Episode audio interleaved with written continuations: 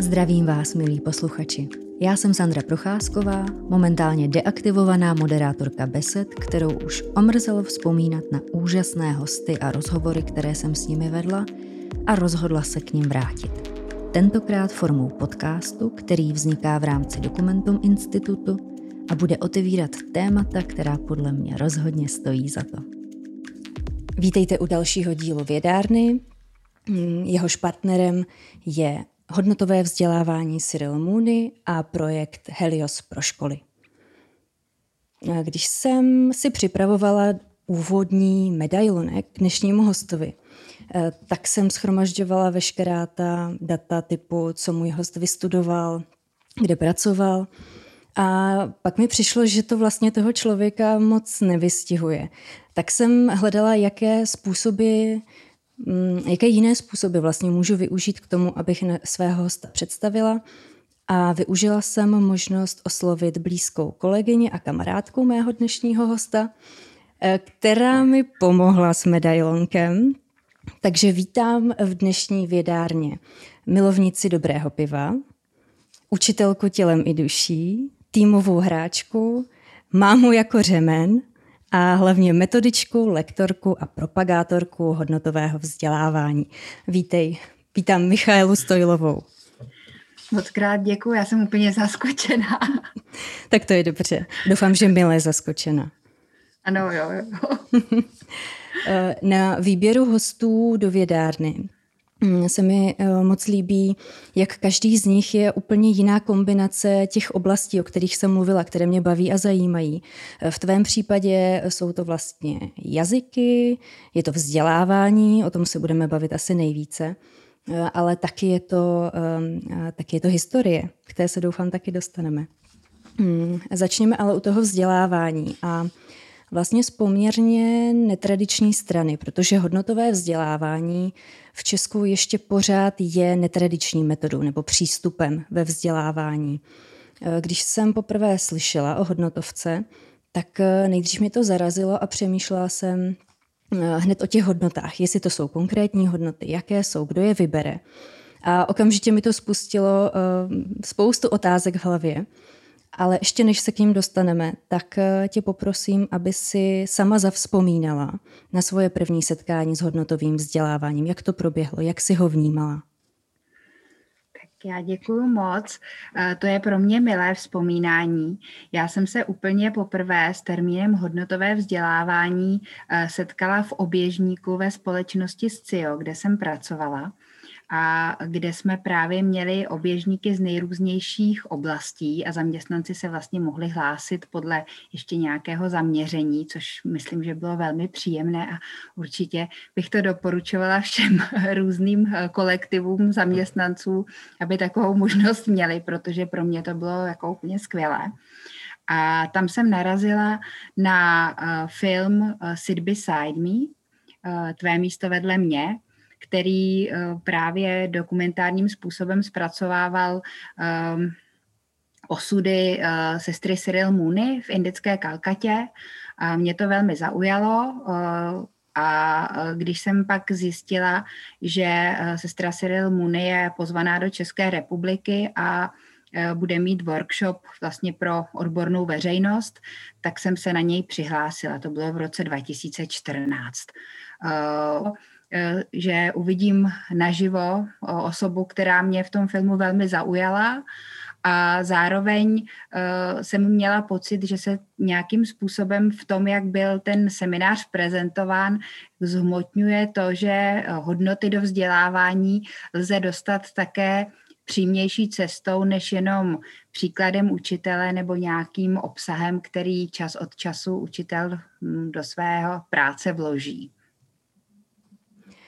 Mohla bys představit eh, našim posluchačům a divákům, na čem ta metoda hodnotového vzdělávání stojí? Co jsou pilíře této metody? Eh, já jsem vlastně eh, se zúčastnila v tom roce 2014 eh, té, toho semináře a teď zpětně vlastně často říkám, že mi to změnilo život. Úplně takhle v tu chvíli jsem to nevnímala, ale velmi mě to zasáhlo. Strávili jsme vlastně spolu se sestrou Cyril a dalšími asi 50 českými učiteli a vzdělavateli pět společných plných dní a uh, tam nám vlastně uh, sestra Cyril nastínila svoji práci a uh, ve škole Loreto Sieldach a zároveň vlastně jsme měli možnost pracovat s materiály, které ona tenkrát připravila pro své pedagogy a potom posléze využívala při práci s pedagogy takřka po celém světě.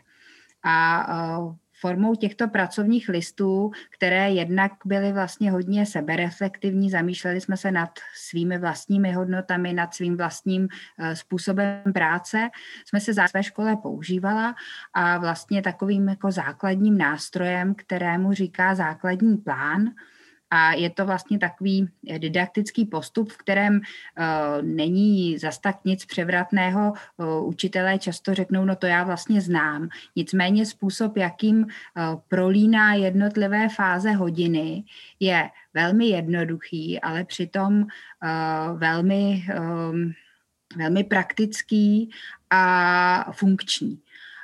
Takže to vlastně je jeden z takových pilířů, o který se vlastně i dnes opíráme my v naší organizaci hodnotové vzdělávání Cyril Moony a snažíme se ji zprostředkovat učitelům. Ale co vlastně sám o sobě tento nástroj nestačí, sestra Cyril se svými kolegyněmi zpracovala hodnoty také do formy do formy vlastně série učebnic, která se věnuje hodnotám po obsahové stránce. To znamená, vlastně vede pedagogy v tom, jakým způsobem mají s dětmi v určitém období jejich věku o jednotlivých hodnotách hovořit. V té souvislosti samozřejmě zase je využíván ten základní plán, a co je úplně asi zásadním pilířem, ale možná pro školy a pro učitele nejobtížněji postihnutelným, tak je vlastně aplikace opného hodnotám a otevřeného uh, vzájemným vztahům a neustálému hledání vlastně um, toho nejlepšího způsobu vzdělání a života, tak je uh, vlastně vůbec ten princip zahrnutý do veškerého konání, to znamená i třeba života školy a vlastně souvisí s tím i využití potenciálu každého z nás k tomu, aby e, naše práce měla smysl a aby měla vlastně co největší dosah na okolí. Která část tady toho přístupu je tobě osobně nejbližší, nebo je, které to téma je tvoje srdcovka? No to je vlastně otázka jako hodně na tělo, protože co se nabízí je, že vlastně jako já považuji za nejzásadnější právě to prolnutí vlastně toho systému do o, e, vlastně my všichni si neseme to, co se dozvíme a společně na čem pracujeme ve škole, že si to neseme a uplatňujeme to v běžném životě. Takže na, vlastně na první dobrou bych řekla, že tohle je pro mě to zásadní. Ale když bych si měla dát tak ruku na srdce, čím se vlastně nejvíc teďka zabývám a čemu Eh, věnuji nejvíc času, tak vlastně jsou to spíš takové systémové kroky, jak eh, s tou metodologií pracovat a dobře ji předávat dál, protože to je něco, co velmi vlastně napomáhá pak nějakému cílenému rozšíření toho hodnotového vzdělávání jako takového. Takže v podstatě teď bych řekla, že se hodně soustředím na tu metodologii, hodně mě to baví a vlastně i nějaké její uchopení nejenom z hlediska firil, ale vlastně vůbec nějaké její fungování v celkovém vzdělávacím kontextu. To znamená e, zařazení e, těch jejich přístupů a toho, co sestra Cyril vlastně propagovala a můžu říct i stělesňovala, protože v té své škole vlastně opravdu to jako žila ty, ty ten, ten, svůj přístup, eh, tak vlastně eh, zasazení ho i do dalších kontextů, které ve vzdělávání známe. Co všechno ti vlastně pomáhá eh, vyvíjet tu metodologii nebo přístup, jakým učit hodnotové vzdělávání pedagogy? Co všechno vlastně do toho zahrnuješ? Jak moc se to vyvíjí? No úplně zásadní jsou samozřejmě materiály od sestry Cyril, kdy jednak máme její pracovní listy, eh, které, s kterými pracovala ona a eh, s nimi jsme vlastně prošli tím jejím školením i my, lektorky. A dále jsou to potom videa, která máme od sestry Cyril, kde ona se třeba vyjadřuje. Eh, v tuto chvíli už jsou to vlastně i nějaké další sekundární práce různých lidí, většinou jsou to diplomky vlastně lidí, kteří, s kterými my jsme se seznámili když na diplomkách začali pracovat a oni vlastně uh, dávali dohromady různé materiály k tomuto tématu. A já musím říct, že pro mě to uh, jsou také z velké části uh, zkušenosti z, přímo ze třídy protože s touto hodnotou, s touto metodou pracuji nejenom na střední škole, kde jako sama učím, ale vlastně používáme ji i na základních školách, kam jezdíme s ukázkovými lekcemi, takže mám za sebou, i když jsem učitelka středoškolská, tak mám za sebou už vlastně desítky a desítky hodin s dětmi ze základní školy nejrůznějšího věku. A to je pro mě obrovským zdrojem inspirace, protože tak eh, ty jednotlivé postupy opravdu fungují a co se v tu danou chvíli děje. A myslím si, že zprostředkovat tuhle zkušenost vlastně další, jak eh, tu metodu jako živě přiblížit. Mm-hmm. Když tak poslouchám, co všechno vlastně je součástí hodnotového vzdělávání, tak mě napadá, jak to, že už to všechno dávno není součástí oficiálního systému vzdělávání. Dokážeš na to odpovědět, proč to tam ještě není? Hmm, no já vlastně do určité míry mám pocit, že ono to tam i je. Eh, I je. Eh, já když třeba hovoříme o možnostech eh, zařazení hodnotového vzdělávání do eh, školních vzdělávacích programů jednotlivých škol, tak vidím velkou oporu v rámcovém vzdělávacím programu, podle kterého se tedy ta jednotlivá EŠVP píší protože si myslím, že tam vlastně uh, velká většina toho, co uh, máme my třeba v těch našich učebnicích My jsme svět, které vlastně, které jsme adaptovali z té indické verze od sestry Cyril, tak uh, vlastně proto oporu v tom RVP na, nacházíme. Myslím si, že spoustu z těch věcí i učitelé znají z pedagogických fakult. Akorát mám pocit, že některé ty věci se třeba jako vytrácí v běhu běžných dní, že jsou často překryty uh, vlastně obrovským penzu, penzem znalostí, na který z, z nejrůznějších důvodů najednou uh, ve škole dáváme větší akcent, než uh, si možná i sami někdy uvědomujeme. A uh, to je vlastně důvod, proč uh, se může zdát, že to hodnotové vzdělávání vlastně není uh, v našich oficiálních, jak říkáš, uh, dokumentech a v naší oficiální praxi přítomné. Ono tam ale přítomné je a já si myslím, že jeho jako zvědomování a nějakým způsobem i systematizace, která třeba pomůže jak ředitelům, tak učitelům se vlastně těch principů držet, může jako velmi pomoct v tom, aby to, co třeba někde eh, bublá pod povrchem, tak v jasných konturách vyplynulo na povrch. Eh, co patří teda k překážkám, eh, kterým čelíte, když se snažíte šířit povědomí o tom, co je hodnotové vzdělávání a vůbec i od lidí, kteří přicházejí na vaše kurzy. Nacházíte tam nějaké třeba předsudky k tomu? Na začátku úplně.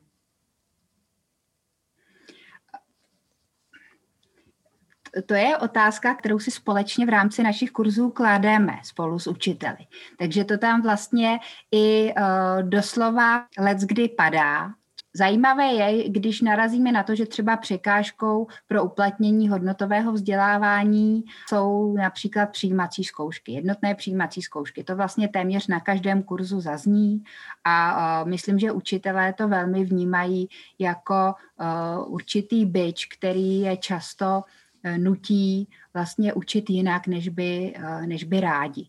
Ehm, Myslím si, že třeba jednou z překážek je eh, také, která, eh, která často zaznívá, tak je eh, určité neporozumění rodičů, to znamená, a to také často souvisí vlastně pak s tím dalším studiem, to znamená, že komunikace v sobě nese eh, velmi jako složité vyjednávání a objasňování toho, co vidíme jako cíl vzdělávání.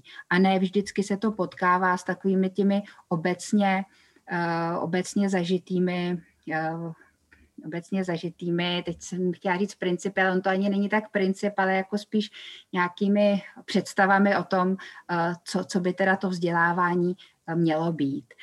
Učitelky na prvním stupni říkají, v první třídě jsou rodiče nadšení z toho, že vlastně hodně mluvíme, ve druhé třídě stále koncenzus mezi rodiči trvá. Ve třetí třídě už někteří rodiče začínají být nervózní, protože mají pocit, že možná eh, při takovém vedení výuky nestihneme všechno, co se po nás bude požadovat eh, v rámci přijímacího řízení na osmiletá gymnázia a ve čtvrté třídě a páté to už jako nervy rupají úplně. Takže i vlastně to očekávání rodičů se eh, vlastně lehce mění s ohledem na na tyto obecné, na tyto obecné požadavky. Um, Nicméně já si myslím, že, a ještě bych mohla jmenovat asi další překážky, nicméně já si myslím, že jako v rámci našeho systému je velké množství těchto, těchto překážek jako zvládnutelný do menší nebo větší míry. A mnohé školy uh, jsou toho živým důkazem, že prostě když se chce, tak se cesta najde, což uh, jsou slova také jednoho z účastníků jednoho z našich posledních seminářů. Eh, zmiňovala si, že eh, někteří učitelé mají tu reakci eh, na kurzech. Tohle vlastně dělám už dlouho a nevím o tom, že to je hodnotové vzdělávání. Tohle prostě je mi přirozené. Jak často se to stane? No já myslím, že se to stává jako téměř pořád. Já si, a stává se to díky tomu, že právě vlastně opravdu sestra Cyril vlastně ty své postupy uh, vzala vlastně z běžné výuky a z toho, k čemu učitel, který chce učit dobře, vlastně uh, více či méně intuitivně směřuje.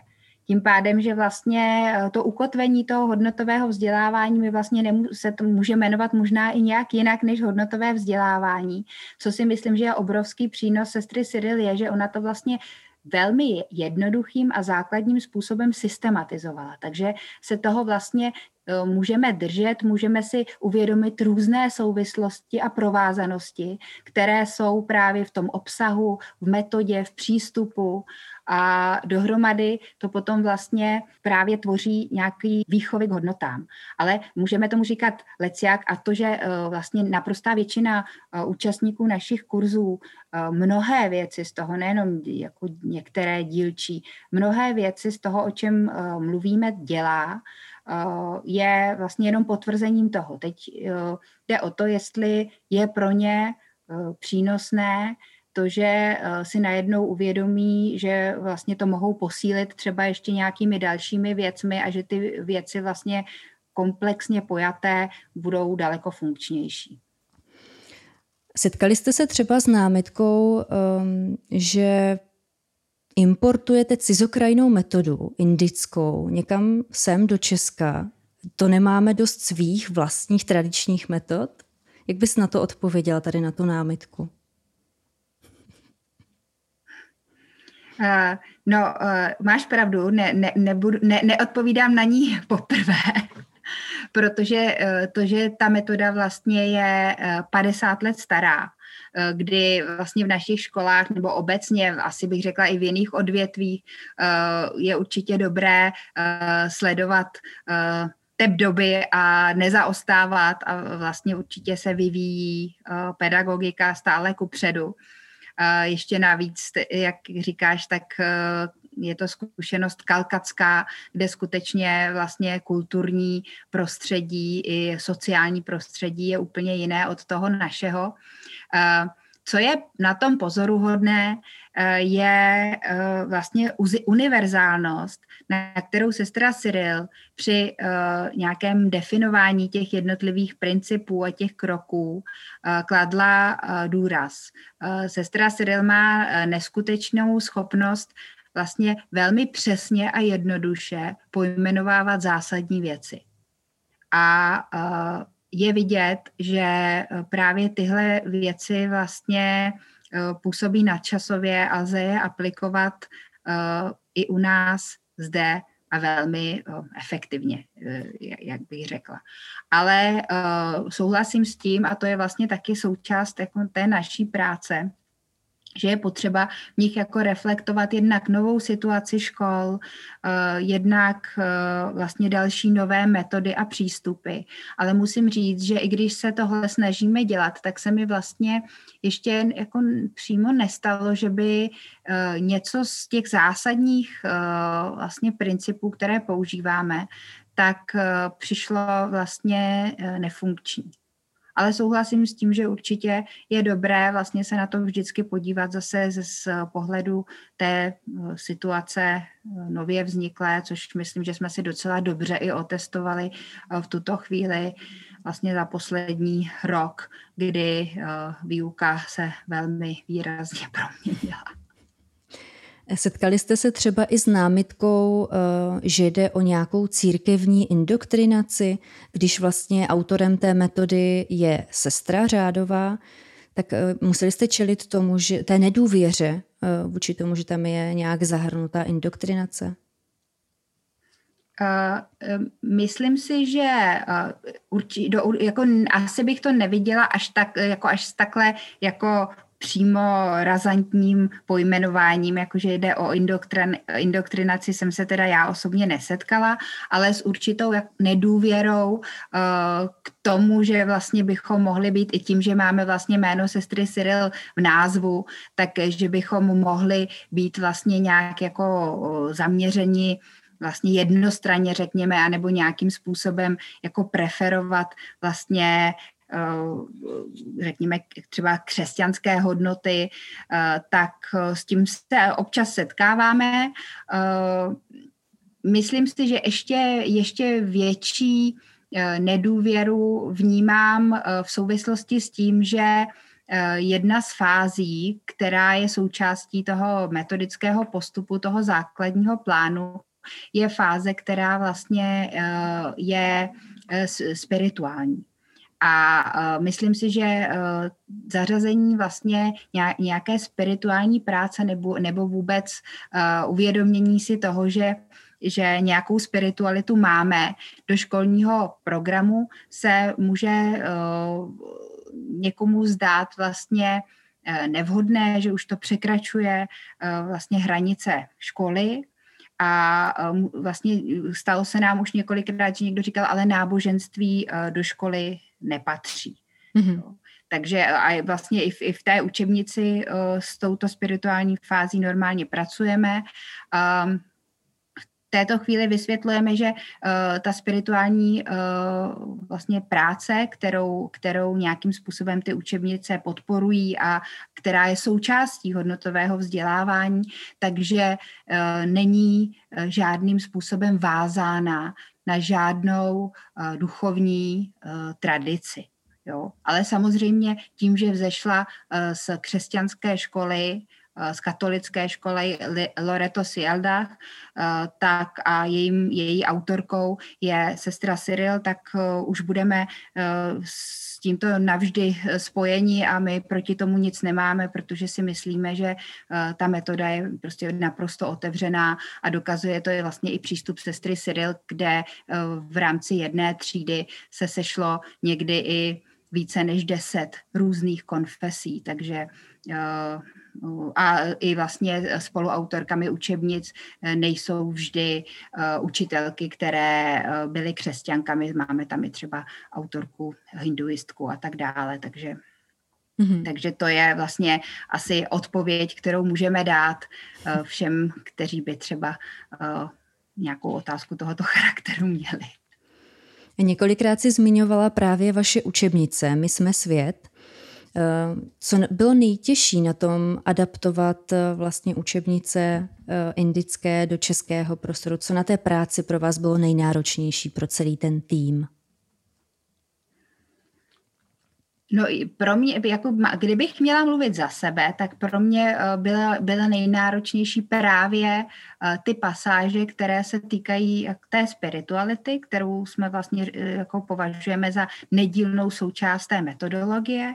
Zároveň si myslíme, že je velmi důležité vlastně už vlastně ve škole, aby děti věděli, že je to složka osobnosti, s kterou se eh, naprostá většina lidí eh, v nějaké etapě svého života setká. To znamená jako být si vědom své spirituality a toho, že nějakým způsobem s ní mohu pracovat.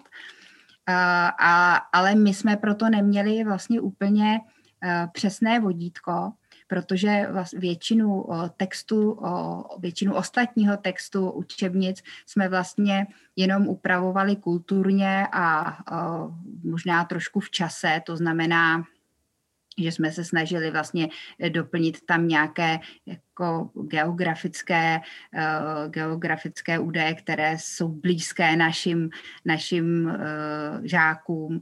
Zároveň, uh, co se týká třeba takových jako řekla bych, jako bě, běžné, jako, jako mm, záležitostí běžného dne, které vypadají jinak v Indii a jinak u nás. My už jsme jenom ještě podotýkám, že učebnice, ač jsou vlastně původem z let 80., tak samozřejmě i v Indii už zaznamenali uh, několikeré změny, takže uh, už normálně máme uh, počítačovou gramotnost a tak dále v učebnicích taky zahrnutou.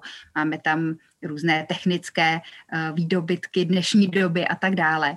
Ale to ani takový problém nebyl, ale vrátím se k tomu ještě, eh, co se týká jako té spirituality, která, jak už jsem říkala, uh, v těch originálních učebnicích je nadkonfesní, to znamená, počítá tam vlastně s duchovní tradicí křesťanskou, ale muslimskou, hinduistickou, zaratustriánskou a dalšími, tak my jsme vlastně v tom českém prostředí hledali uh, jako ekvivalenty, které by byly pro učitele jako pevnou oporou s tím, jak uh, vlastně uh, tu spiritualitu dětí nadkonfesně uchopit a jakým způsobem vlastně otevírat jako další možnosti než jenom intelektuální, na které vlastně v té škole je často kladen důraz. Takže, takže jsme vlastně museli hledat ty ekvivalenty a to myslím, že byla jako asi největší práce. Eh, použili jsme nakonec eh, vlastně mm, kromě textů z nejrůznějších eh, tradic duchovních, ale i třeba humanistických, tak jsme použili Mm, třeba uh, také různé relaxační techniky. Uh, máme tam třeba písničky, které prostě jenom mají za cíl uh, nějakým způsobem zase dát ten důraz v té hodině na trošku jiný kanál, než je, než je právě ten intelektuální. Do jakých hodin je vhodná hodnotovka, hodnotové vzdělávání a do jakých hodin uh, jsou vhodné vaše učebnice? Liší se to nějak? Uh, no, myslím si, že to hodnotové vzdělávání v tom nejširším slova smyslu, to znamená vůbec ten přístup a ten způsob výuky vlastně jako prolnutí té Eh, toho hodnotového zaměření eh, i do metod, které učitel volí, tak je možné do vlastně jakéhokoliv předmětu. Jo, to znamená, že i třeba ty různé postupy se dají aplikovat do matematiky, do jazyků, eh, v podstatě kamkoliv se učitel rozhodne. Myslím si, že máme dostatek materiálu a absolventi našeho kurzu mají oporu pro to, aby to mohli funkčně udělat. Eh, když budeme mluvit o učebnicích a hodnotách jako, jako tom, vlastně té látce, které se v tu chvíli, tomu, obsahu, kterému se věnujeme, eh, tak nejčastěji eh, je učitelé zařazují do předmětů, které spadají do předmětové oblasti člověka jeho svět. Ehm, často do základů sociálních věd, například pak u těch starších, ale máme i mnoho škol, kde s učebnicemi pracují například v třídnických hodinách, a nebo si jednotlivá témata průběžně, ta jednotlivá témata průběžně zařazují i v podobě projektových dnů. Mm-hmm. U většiny vzdělávacích metod si člověk většinou představí na prvním místě metodu, jak pracovat se žákem. Moc si nepředstavuje to, jak pracovat sám se sebou jako pedagogem. Jak vlastně zkoumat sám sebe, nahlídnout sám sebe jako pedagoga. Jak to má hodnotové vzdělávání? Řeší si tam nějak i tohleto hledisko obrácené ne k žákům, ale k sobě samotnému? No, já bych možná trošku ti i oponovala. Já si myslím, že ať už eh, vědomně nebo podvědomně, mnoho učitelů eh, sami se sebou pracují eh, v interakci s dětmi. Mm. To, co děti, tak, tak jak reagují v hodinách, to, co říkají, si myslím, že vlastně má dopad na toho pedagoga nejenom jako na učitele, ale často je i jako na člověka, protože pokud vlastně má s dětmi otevřený vztah, tak si myslím, že to je vlastně řá, jako řádná interakce jako každá jiná a samozřejmě tím vlastně nějak se dotýká i uh, osoby toho člověka jako takového ale eh, to se samozřejmě jako neděje úplně řízeně a ty si se spíš asi ptala, jestli nějakým způsobem eh, i my jako vlastně organizace, která nabízí nějaké konkrétní postupy, s tímto pracujeme, eh, což děláme a snažíme se dělat. A to je Eh, vlastně ve formě jednak těch kurzů, protože každý učitel, který chce pracovat s našimi učebnicemi, tak musí absolvovat kurz. My jsme, eh, my považujeme za důležité, abychom představili způsob práce s nimi a vlastně i nějaký jako cíl a smysl, který práce s hodnotami ve škole ještě eh, naplňuje.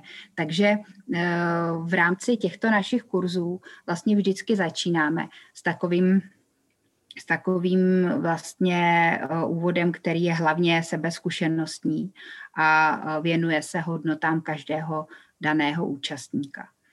Eh, zároveň máme vlastně určité podpůrné programy, které ale ve školách hm, let kdy asi běží i bez nás, které jsou zaměřeny právě na práci s tím kolektivem pedagogů, to znamená vzájemnou, vzájemnou podporu těch kolegů a uh, máme z pera sestry Cyril uh, několik pracovních listů, které jsou právě tomu pedagogickému sboru dané školy určeny a mají mu pomoci právě třeba při formulaci některých pravidel při formulaci směřování školy, při právě vzájemné interakci a ochotě vlastně věci měnit v návaznosti na to, co potřebují děti, co potřebujeme my jako učitelé a co třeba ještě na nás klade jako další nějaký požadavek vlastně ta veřejnost v čele samozřejmě s rodiči, ale vlastně i další lidé kolem, kolem té školy.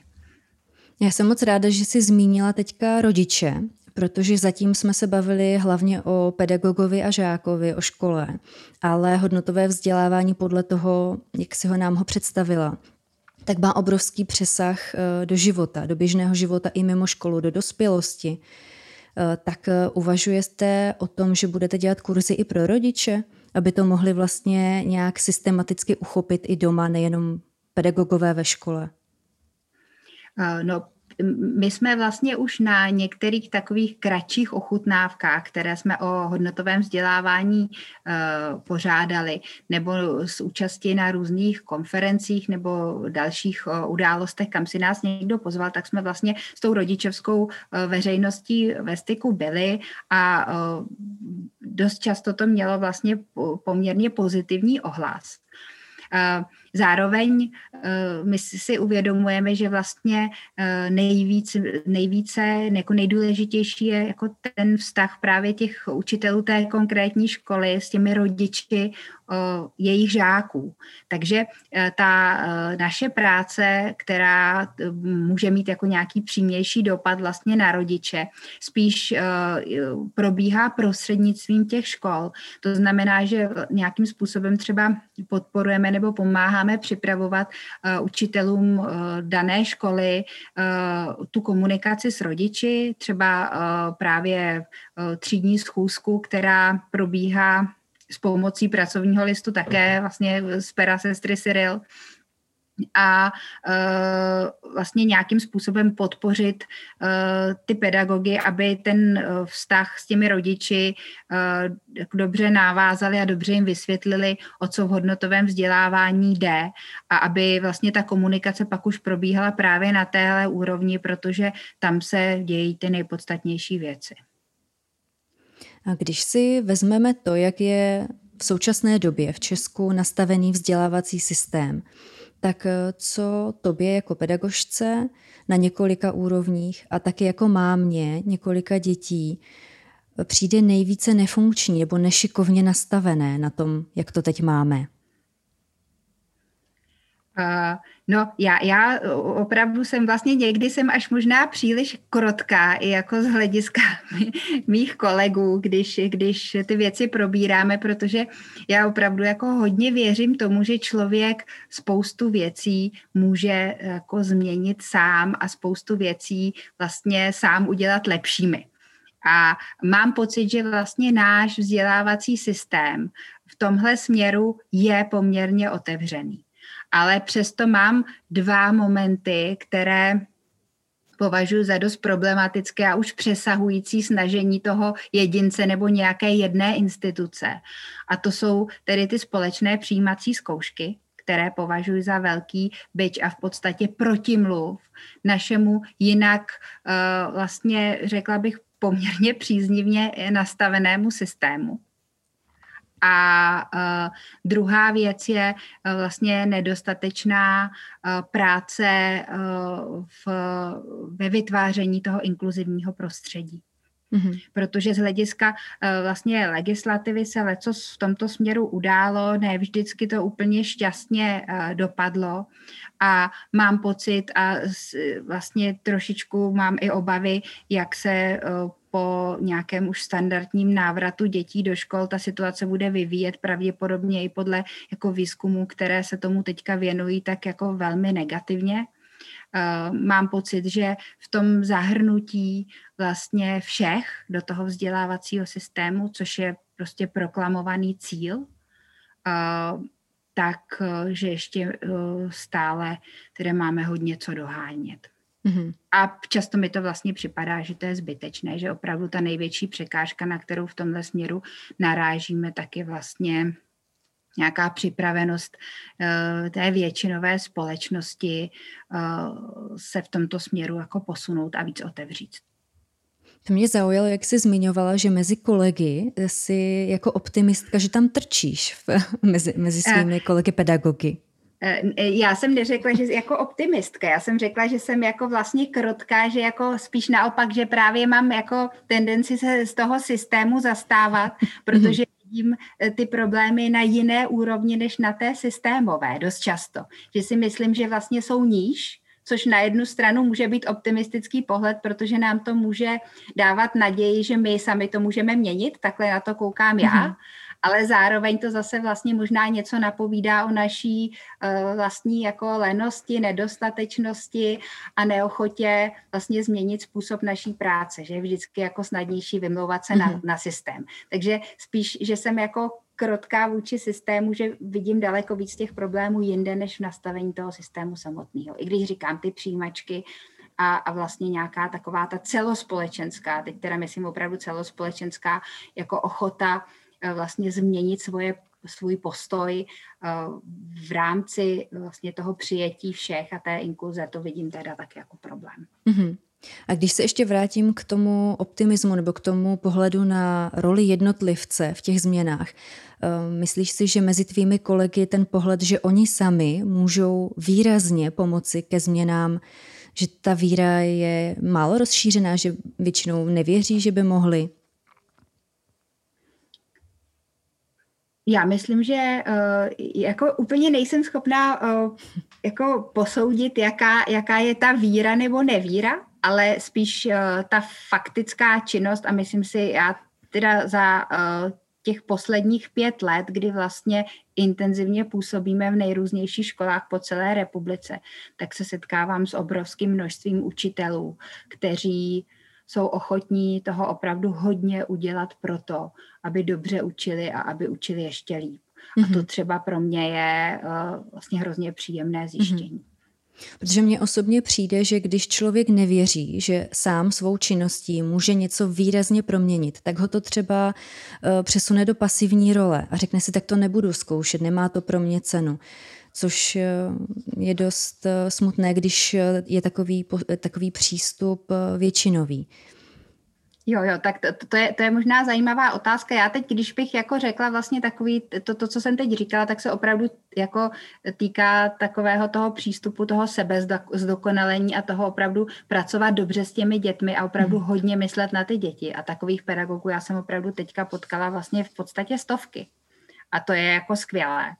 Ale zároveň vlastně bych řekla, že i u některých z nich ta víra v to, že je v tom ještě někdo další podpoří a že je v tom nenechá, eh, je eh, asi slabší než, eh, tak, než, než je vlastně to jejich nadšení do toho učení. To bych asi řekla, že možná takových je hodně, kteří vlastně mají pocit, že dělají to, jak nejlépe, nej, nejlépe mohou, ale že možná si toho skoro kromě toho jejich nejbližšího okolí jako nikdo nevšimne.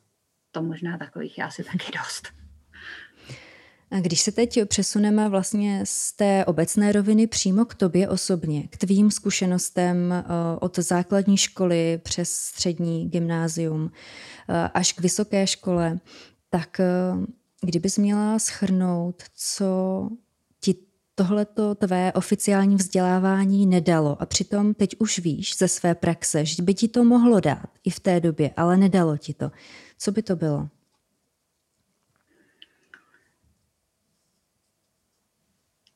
No já, já vlastně uh, asi taková největší, já, já vlastně mám pocit, že jsem asi v celém svém uh, vzdělávání měla velkou, velké štěstí jak na učitele, tak na spolužáky. Vlastně všech, jakoby na, na všechno z toho mám i jako dobré vzpomínky.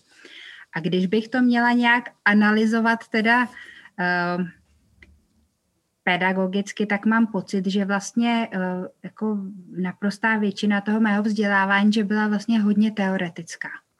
Že mi tam uh, hrozně chyběl nějaký přesah do praxe a do nějakého jako i většího smyslu toho, uh, toho proč se vlastně člověk uh, ty konkrétní věci učí.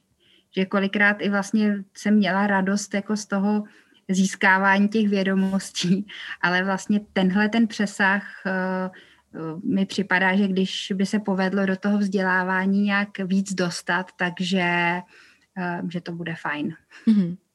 To mě vlastně vrací k hodnotovému vzdělávání, protože mi přijde, že hodně lidi aktivizuje, že jim říká, mm, Najdi prostě to, co se tě bytostně dotýká, co ti vadí nebo co bys chtěla změnit a najdeme způsob, jak to ovlivnit. Eh, což třeba u toho klasického vzdělávání vlastně na žádné úrovni se nepamatuju, že bych měla pocit, že mi někdo tohleto nabízí. Uh, jo, to, to, to, to vlastně tam jsem trošku mířila v té své odpovědi, to si přesně, přesně vystihla. A myslím si, že když nějakým způsobem to vzdělávání, ale v podstatě na všech těch úrovních, jak na, myslím, že i třeba na té vysoké škole, když dneska třeba studenti pedagogických škol mají let, kdy jako velmi zajímavé praxe, Uh, tak když bude tohle posíleno, tak si myslím, že uh, a nejenom to, že vlastně já jdu do praxe a jdu se tam podívat, ale vlastně nějakým způsobem mám pocit, že tím, tím svým tou tím svým vykonáváním té praxe vlastně i přispívám jako něčemu dalšímu, vlastně nějaké jako zasazení toho do kontextu. To mi připadá jako, jako extrémně důležitá věc a myslím si, že velmi pěkně to prostě může fungovat i e, na těm nižším stupni toho vzdělávání. A myslím si, že třeba i ta škola jako sestry Cyril je v tom důkazem, protože tam vlastně to žití těch hodnot mělo přesně vlastně ten důsledek, že žákyně posléze prostě odchá, chodili mimo tu školu a snažili se nějakým způsobem reflektovat svoje okolí a zareagovat na to svým, svými možnostmi. A myslím si, že když je člověk postaven do takovéto situace, takže vlastně najednou si velmi dobře uvědomí ty svoje možnosti a je velmi motivován je dál rozvíjet. A tím nemyslím jenom jako základní nějaké talenty a dovednosti, o kterých mluvíme, ale vlastně i ty uh, nějaké kvality lidské. Mm-hmm. Jedna z asi pro mě momentálně nejzajímavějších věcí na hodnotovém vzdělávání je vrstevnická výuka. Eh, to vlastně jsem taky eh, našla v těch materiálech nebo v těch původních inspiracích eh, z Indie, kdy děti se vlastně učí společně, navzájem. Ten, kdo to zvládne rychleji, tak pomáhá těm, co s tím mají třeba trochu problém. Což mě zase vrací do mých vlastních let školních, kdy za to se dávaly poznámky, že si, že si žáci nepovídají, že si pomáhají, vůbec neexistovalo něco takového. Myslíš, že už se to posouvá, že jsme otevřenější tady k těmhle těm postupům, které fungují v praxi? Eh, no já myslím, že určitě se to posouvá jako velmi výrazně od dob eh, vlastně let třeba 80.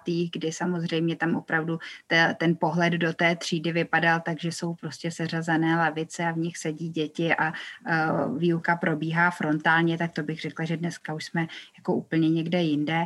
Řekla bych, že třeba co se týká prvního stupně, tak to už opravdu je prostě diametrální rozdíl a podstatě, i když my eh, přijíždíme na školy, eh, kde jsme nikdy nebyli eh, s nějakou ukázkovou lekcí hodnotového vzdělávání, tak je vidět, že děti ve chvíli, kdy se vlastně rozejdeme do skupin a mají pracovat na nějakém úkolu, tak velmi organizovaně dokáží ty skupinky rozřadit, rozdělit si úkoly, podpořit někoho, kdo tomu třeba nerozumí a tak dále. Neplatí to úplně pro všechny školy, ale pro mnohé školy to platí a řekla bych, že ten první stupeň je úplně v tomhle jako výrazně teda dál než všechny ostatní. A Eh, co se týká vlastně toho vrstevnického uh, učení, tak uh, to, to, když už jsme i tady narazili na to, že vlastně indický příklad se může zdát jako velmi exotický, tak vlastně ten příklad, který uvádíme ze školy Loreto Sieldach, opravdu ústí do toho, kdy žákyně této školy vlastně nacházejí děti bez domova na ulici a vodí je sebou do školy. A věnují se těmto svým negramotným vrstevníkům a během vlastně relativně krátké doby je dokáží dostat na uh, takovou úroveň, že uh, tyto děti jsou schopné se zapojit do výuky. Samozřejmě tenhle ten jako úžasný příklad neplatí pro všechny děti. Bylo to tak, že některé děti eh, nedokázaly z života eh, na ulici najít v sobě dostatek disciplíny a na ulici se vracely, eh, nebo některé děti třeba trpěly různými nemocemi, anebo i jako jiným způsobem byly poznamenány často právě tou svojí situací.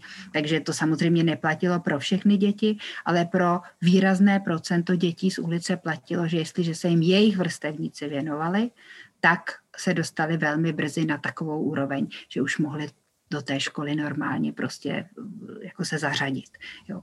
A to je samozřejmě příklad, který eh, mnozí na něj mohou zareagovat tak, že Takové případy my u nás nemáme, že do školy chodí všechny děti a všechny děti mají povinnou školní docházku, která teda mimochodem v Indii dnes už je také a uh, že to vlastně není uh, pro nás nějak inspirativní. Na druhou stranu mnohé české školy dokazují, že vlastně v rámci té vrstevnické pomoci získávají vlastně všichni, všechny ty děti, které na ní participují, ať už v roli vlastně toho, kdo pomáhá, tak v roli toho, komu je pomáhá. No ono taky ty role se zase třeba u různých úkolů mohou samozřejmě prohazovat.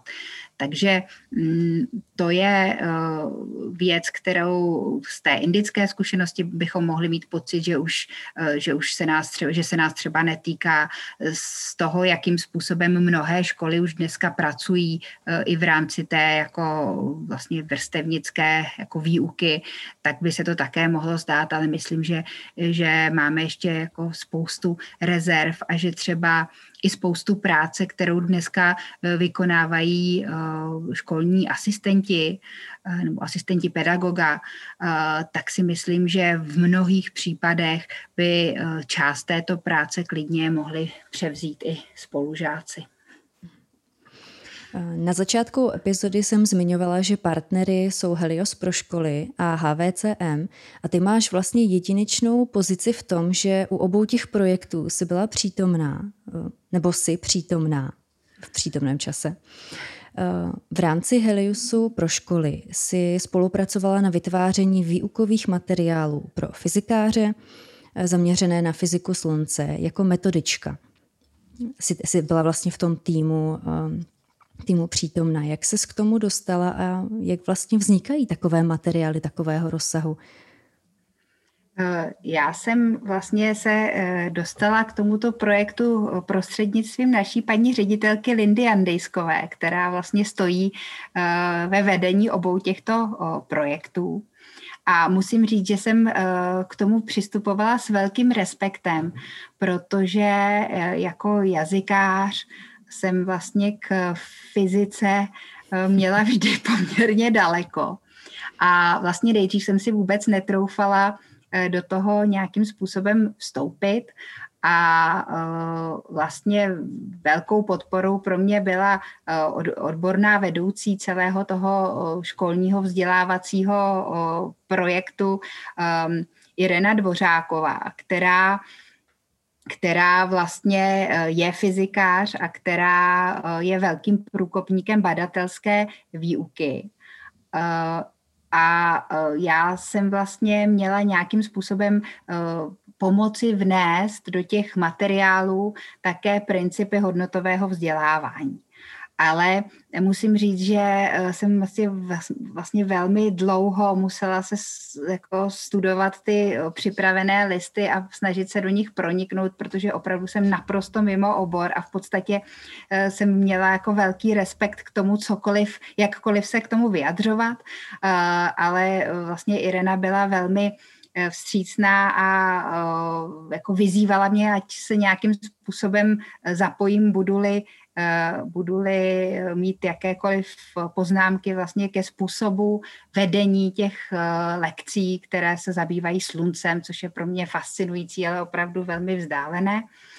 A musím říct, že eh, to vlastně ve výsledku pro mě bylo nakonec velké potěšení nějakým způsobem se těchto témat dotknout.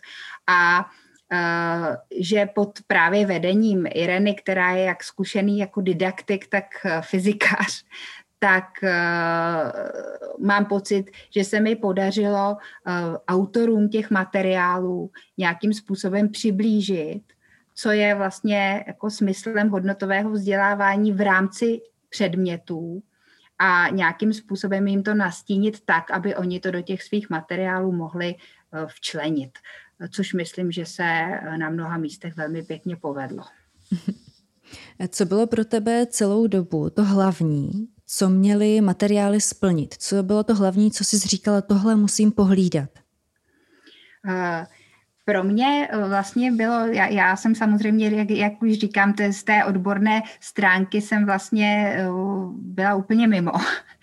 Takže uh, pro mě bylo náročné uh, to, že vlastně i z hlediska nějakého fungování v té třídě, i jako z hlediska nějakých jako základních postupů didaktických si myslím, že se vlastně musí ten materiál promítnout do toho, jak, jak ty děti pracují. Takže to, tohle bylo něco, co mě vlastně co jsem se bála, že nebudu schopná ohlídat a vlastně jsem vlastně musela intenzivně komunikovat s těmi autory, aby, aby se vlastně ta myšlenka toho obsahu mohla prolnout i do té formy toho vedení té hodiny.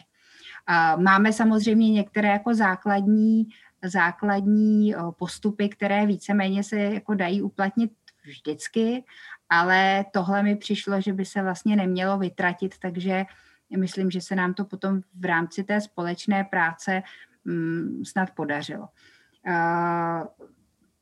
mně připadá, že vlastně eh, je velmi důležité, když eh, například děti pracují ve skupinách, což dneska vlastně už je skoro v každém tom projektu, tak aby dávalo smysl to, že ty děti jsou ve skupinách.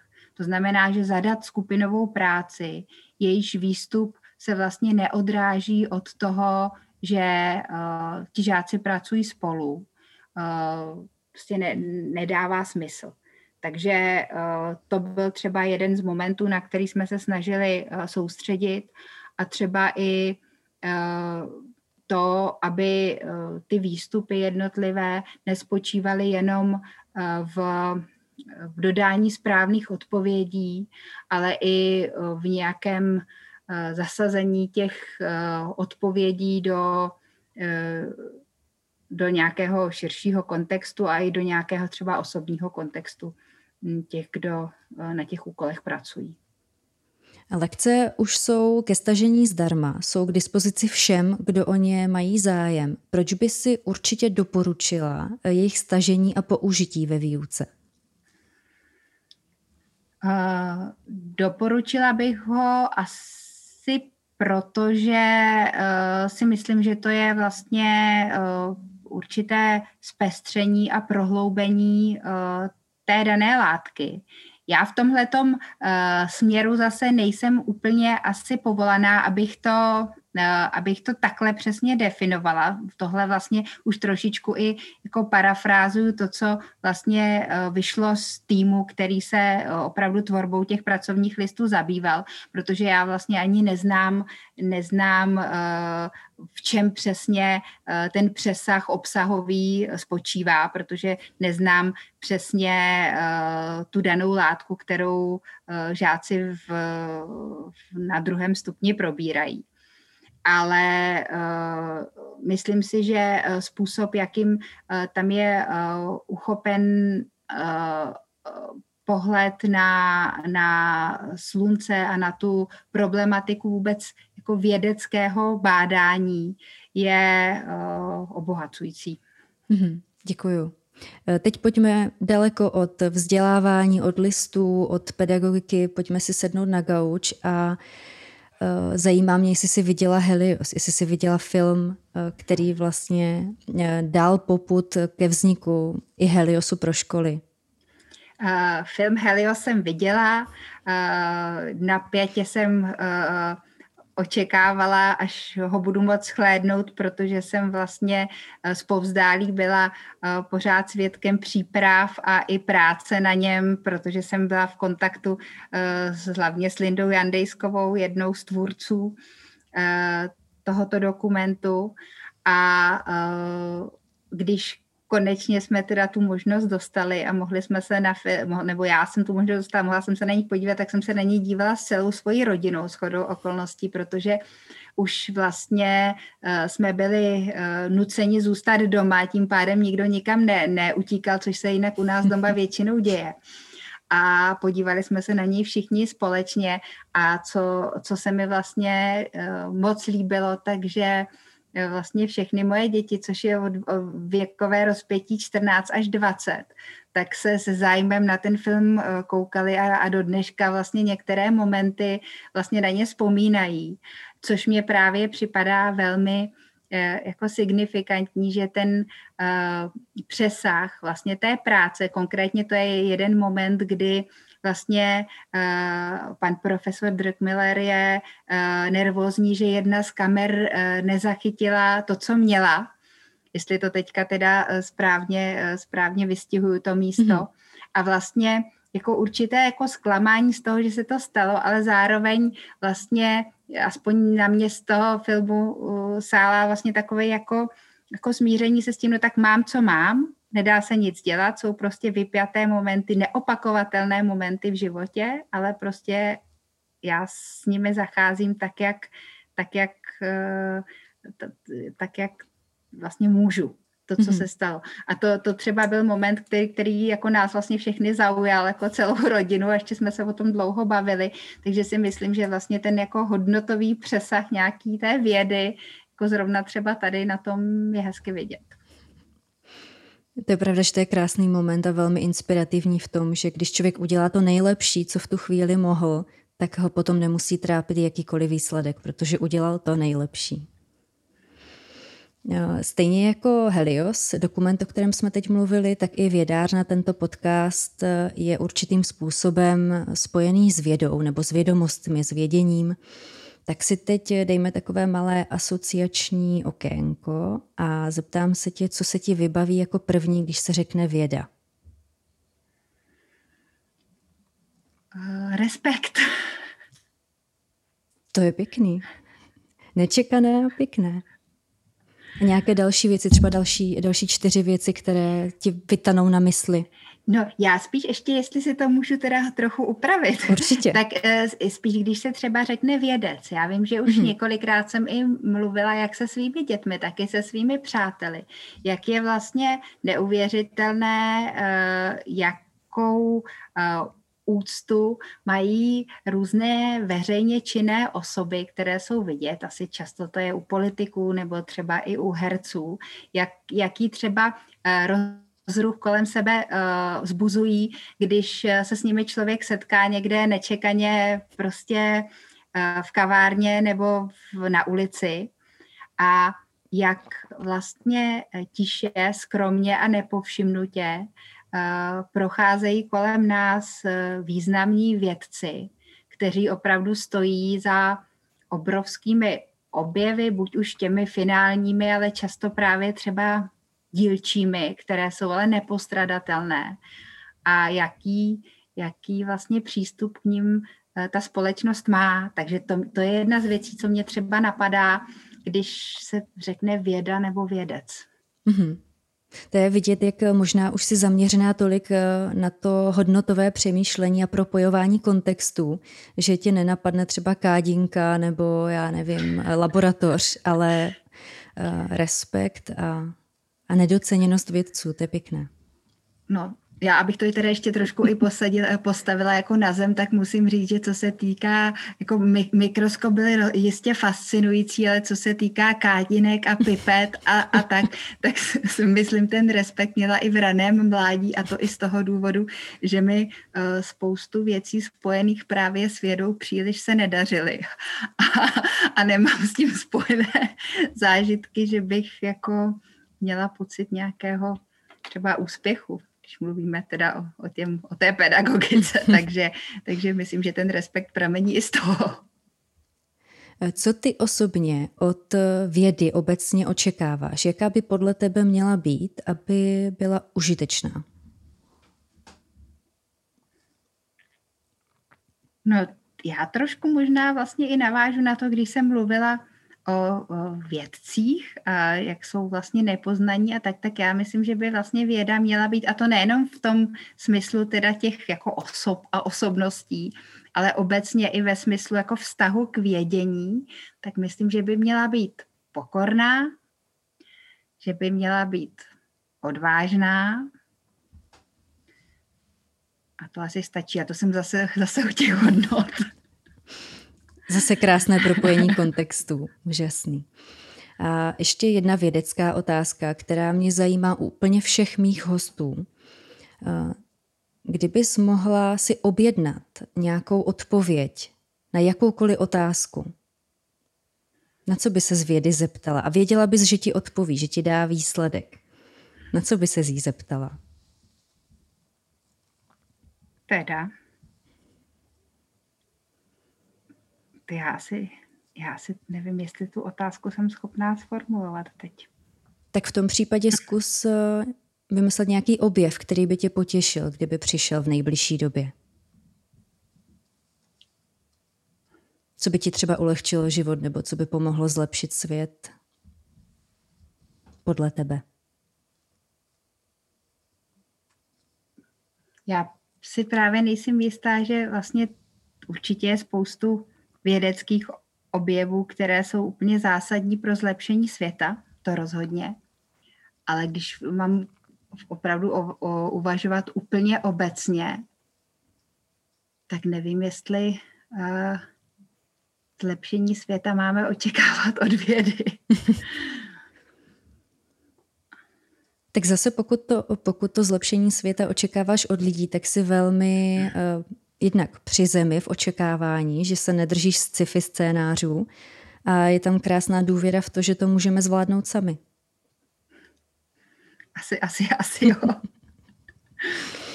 Tak pojďme teď trošičku do osobní roviny, abychom tě ještě trošku poznali z jiné strany. Podle čeho si vybíráš projekty, do kterých se rozhodneš jít? Co ten projekt musí mít, aby si řekla, jo, to mi stojí za všechnu námahu, energii, čas, který tomu budu muset věnovat?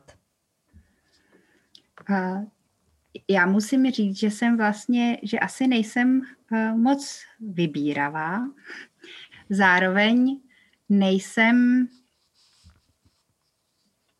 um, nejsem úplně jako dostatečně uh, dobře zaměřená, takže se mi často stává, že vlastně se věnuju i věcem, které do určité míry jsou marginální. Myslím, že jsem jako mistr na to věnovat se jako velmi marginálním věcem. Spíš proto, že mi přijdou a asi to není jakoby příliš, bych řekla, jako pozitivní pro mě, ale řekla bych, že jsem jako velmi loajální s nakládáním své energie. To znamená, jestliže mě uh, požádá někdo kdo je pro mě důležitý nebo komu věřím z velmi širokého okruhu mých přátel a nebo lidí, kteří se třeba věnují práci, kterou považuji za důležitou, tak jestliže mě požádá o pomoc, tak, tak se snažím mu vyhovět. Takže já bych řekla, že to vlastně asi budou jako lidi, ke kterým jsem loajální spíš než ty projekty.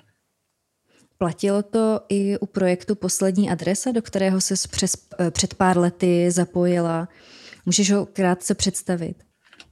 Jo, no to, to je vlastně z úplně, to je z úplně uh, jiného uh, šálku. Uh, projekt Poslední adresa je projekt, který vlastně uh, je domácí v Rusku a já jsem původně rusistka a co se týká Ruska, tak bych řekla, že dvojnásob jako platí ta moje lojalita. Je to vlastně, ruština je můj studijní obor a v době studií jsem začala do Ruska jezdit. Hodně jsem se zabývala literaturou, zejména literaturou týkající se disentu. A měla jsem to štěstí, že jsem vlastně hodně lidí uh, z ruského disentu poznala. A stalo se to pro mě vlastně jako velmi zásadní, protože právě hodnoty, které oni zastávali, uh, mi připadají vlastně velmi důležité. A uh, staly se vlastně taky určitým nějakým, nějakou navigací v mém, životě. A od toho se vlastně rozrostly další aktivity, které se týkají Ruska, a, a projekt Poslední adresa byl vlastně spojen e, s organizací Memorial, což je e, ruská společnost, která se vlastně zabývá osvětou, lidskými právy, takže vlastně to jako v sobě spojuje jak to vzdělávání, tak vlastně e, lidská práva, no, jejichž vlastně ochrana vychází, řekla bych, z velmi jako zásadních hodnot, které jsou pro mě důležité. A e, projekt Poslední adresa vlastně e, připomíná oběti e, velkého teroru, zejména a potom vlastně dalšího bezpráví páchaného sovětským režimem. a nám ještě s několika kolegy připadalo, rusisty, připadalo důležité vlastně tyto oběti připomenout i v České republice. Tento projekt vlastně, tomu jsem se věnovala asi dva a půl nebo tři, tři roky. A uh, pak ho po mně přebrala moje kolegyně, rusistka uh, Edita Jiráková, která se o něj stará teď. A vlastně spočívá v umístování tabulek na domy uh, lidí, kteří byli v těch domech zatčeni a už se tam nevrátili. Uh, u nás vlastně v České republice je uh, možná i známější projekt Stolpersteiny, což jsou vlastně kameny zmizelých, myslím, že se to překládá do češtiny a to jsou zase tležební kostky, které připomínají oběti holokaustu. Takže ten princip té poslední adresy je obdobný, akorát, že připomíná vlastně oběti komunistického režimu. Já jsem hrozně ráda, že právě kolegyně Edita to po mně převzala, protože ona je eh, jako velmi schopná, řekla bych, že ten eh, projekt vlastně rozvíjí úplně skvělým způsobem a díky ní vlastně eh, spoustu zapomenutých jmén se znovu dostali do médií a vlastně na mapu, která, která toto bezpráví připomíná. Já už jsem se několikrát setkala ve veřejném prostoru s reakcí na téma totality. Eh, ty reakce byly ve stylu už to nechme být, už se v tom nerýpejme, už toho bylo moc. Jak se díváš na tyhle ty reakce? Souhlasíš s tím? Uh, ty, ty, bych řekla, že tyto reakce mají jako dva, uh, nebo asi, asi víc, ale takové dvě příčiny v tom vidím. Uh, jedna z těch příčin uh, může být skutečně už nějaká jak, vlastně únava a i, i možná eh, jako potřeba vlastně se překlenout přes něco, co mě pořád připomíná nějaké jako nedostatky nebo moje chyby.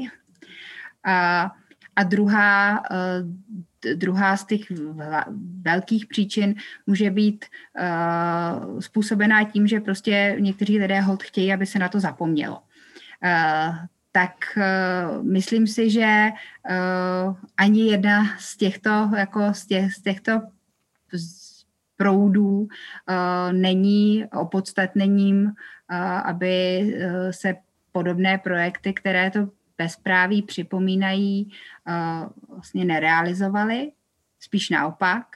A myslím si, že zároveň vlastně nebrání nikomu, aby nějakým způsobem uh, pokračoval s, čis, s nějakou představou jako toho, že má čistý štít, nebo jak, jak to říct, jako bez, ne, čistý štít ani ne, ale jako bez zátěže, že to nebrání tomu, aby vlastně lidi dál pokračovali bez mm-hmm. zátěže. A uh, myslím si, že to je pro jako paměť, historickou paměť prostě úplně zásadní, aby uh, ta jména byla zaznamenána, zvlášť v případě eh, lidí, kteří, a těm zejména je poslední adresa věnována, eh, lidí, kteří eh, vlastně nikde jinde ty pamětní desky nemají. To myslím, že je na tom projektu vlastně hrozně jako zajímavé, že on nemá nějaký hodnotící, um, hodnotící punc, Uh, ty tabulky, nepí, na těch tabulkách se nepíše, uh, tady uh, si připomeňme takového a takového hrdinu, nebo nějakým způsobem, to jsou vlastně osudy a životy, které byly zmařeny vlastně na základě rozsudků, nebo někdy ani ne rozsudků, někteří z těch lidí ani vlastně nestihli být odsouzeni které se nezakládaly na právu. A to myslím, že je prostě úplně zásadní. Já teď zůstanu u celospolečenského tématu, byť z jiné strany. Už jsme dneska trošičku nakousli tu covidovou dobu, která změnila nejenom způsob vzdělávání, ale vlastně způsob života úplně všech, protože se to opravdu dotýká všech. Spousta lidí poprvé pocítila ve svém životě obrovskou nejistotu, ať už existenční, eh, osobní. Eh, jak ty osobně bojuješ, nebo jak spíš pracuješ s nejistotou, která přichází eh, zvenku a dotírá na tebe? Jak s tím pracuješ? No, tak v průběhu toho roku se to vlastně docela vyvíjelo. A myslím, že co se týká třeba posledních měsíců, tak že se vlastně hodně jako upínám na jednotlivé body, které mohou prostě znamenat nějakou změnu. A uh, moje situace je určitě jako vlastně podstatě uh, ve srovnání se spoustou lidí, o kterých vím, tak jako velmi příznivá v tom, že mám stále svoji práci, sice s obtížemi, ale mohu tu práci uh, vykonávat. Uh, že mám třeba děti, které už jsou samostatné a vlastně skoro vůbec mě nepotřebují k tomu, aby se mohly vzdělávat, nebo vůbec mě nepotřebují k tomu, aby se mohly vzdělávat, že právě tím, že jsme si jako zachovali vlastně svoji práci, tak nemáme vůbec žádnou existenční nouzi. Takže musím říct, že jako úplně osobní vlastně nejistoty v tomhle směru jako necítím, ale spíš právě ty jako celospolečenské a o, tam si myslím, že vlastně nějaké ty kroky, prostě, že opravdu tam je jako soustředění se na nějaké jednotlivé kroky, ke kterým třeba člověk může jako nějakým způsobem přispět, třeba někoho podpořit a, a vlastně asi stejně spíš bych to jako asi to jako svoji roli nepřeceňovala, tam je spíš nějaká naděje, no, asi nevím. No bez toho to nejde nikdy. Eh, já jsem ještě, než se rozloučíme, protože už, eh, už si povídáme dost dlouho, eh, což samozřejmě je skvělé a úžasné, ale nechci tě, nechci tě tolik zatěžovat, tak přece jenom už se blížíme ke konci, ale nemůžu si odpustit otázku na tvoje zkušenosti se simultánním překladem. To je taková moje osobní nechci říct srdcovka, ale když jsem si představovala, já jako člověk, který miluje jazyky, eh, že bych něco takového dělala, tak eh, jsem byla úplně vyděšená z toho tlaku na rychlost a přesnost a eh, schopnost opravdu zachytit meritum věci ve chviličce a hned to prostě pádí dál a člověk nemá vůbec čas nějak jako hm, se korigovat, tak je ta práce opravdu tak stresující, jak já ji teďka tady popisuju? Uh, já jsem úplně i za, zaskočená, co si všechno na mě vyšťourala. uh, já musím říct, že já jsem vystudovala ruštinu, ale vystudovala jsem rusistiku. To znamená vlastně obor, který, uh, když už se věnuje překladu, tak spíš opravdu překladu písemnému to je taky něco, čemu se já s velkou radostí eh, věnuju a nějakým způsobem si třeba připadám eh, v tom směru eh, kompetentní. Co se týká tlumočení, tak tam jsem zase vlastně vstoupila do oblasti, kde jsem svým způsobem byla spíš amatér a stalo se to vlastně náhodou, protože jsem na poslední chvíli byla oslovená před asi 15 lety na tlumočení divadelního představení. A mám velmi ráda divadlo, takže a oni opravdu už byli v presu, že potřebovali někoho rychle, takže já jsem já jsem na to kývla. Do té doby jsem vlastně jenom v souvislosti právě s některými třeba návštěvami uh, nějakých ruských Eh, třeba právě disidentů, tak jsem spíš tlumočila jako konsekutivně, to znamená, že třeba jsem tlumočila jenom pro nějakého novináře eh, ten rozhovor, ale s tím synchronním eh, s tlumočením jsem vlastně neměla žádnou, žádnou zkušenost. A ani jsem teda tu drzost, že jsem si tenkrát dovolila na to kývnout, to, to, to, to teď mě to zaráží. A naštěstí jsem teda ještě potom uh, zlanařila svoji uh, kolegyni a kamarádku, kterou jsem tady dneska jmenovala v souvislosti s projektem Poslední adresa. Opravdu jsme spolu už toho dělali hodně a nejrůznějšího typu kolem rusistiky. A uh, ona na rozdíl ode mě tlumočnice je, takže jsme pracovali spolu a vlastně všechno, co jsem se pro to divadelní tlumočení musela v tu chvíli rychle naučit, tak jsem se učila od ní byla přísnou učitelkou, ale trpělivou. A dokonce to dopadlo i tak, že, s, že jsme pak ještě těch různých představení spolu tlumočili Eh, víc a i dneska ještě párkrát mě oslovila, abychom spolu to divadlo tlumočili, což mě velmi těší, ale rozhodně si nepřipadám jako zkušený tlumočník. Eh, divadlo má eh, obrovskou výhodu v tom, že že většinou člověk může nahlédnout do scénáře předem, i když samozřejmě to zdaleka neplatí, ale kdy najednou Eh, se člověk zjistí, že se tam teda odehrává úplně jiná konverzace, než, než eh, bylo naplánováno. Nicméně přece jen je to snažší, než třeba nějaký úplně jako volný, eh, třeba volná diskuze nebo něco takového. Na to bych si rozhodně netroufla. A na tu tvoji úplně původní otázku, jako pro mě to teda stres rozhodně velký je právě proto, že úplný profesionál nejsem.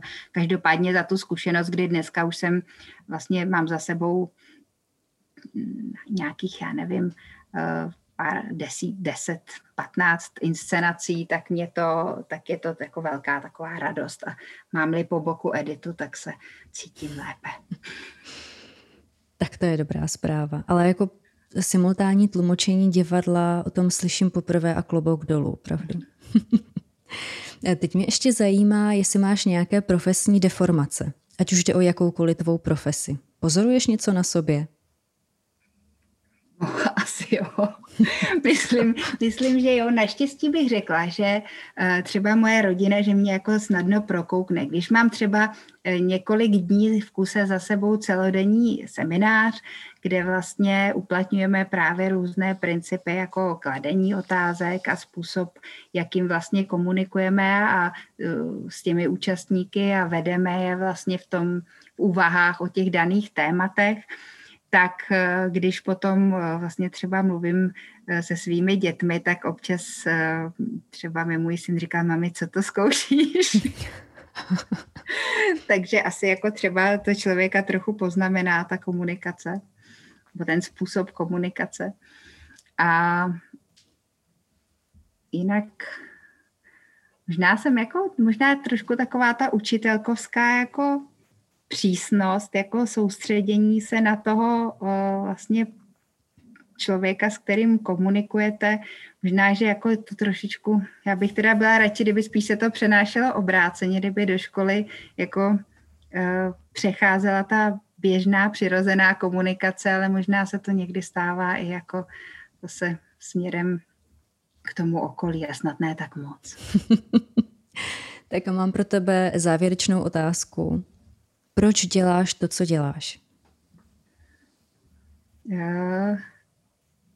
Mě to přináší radost.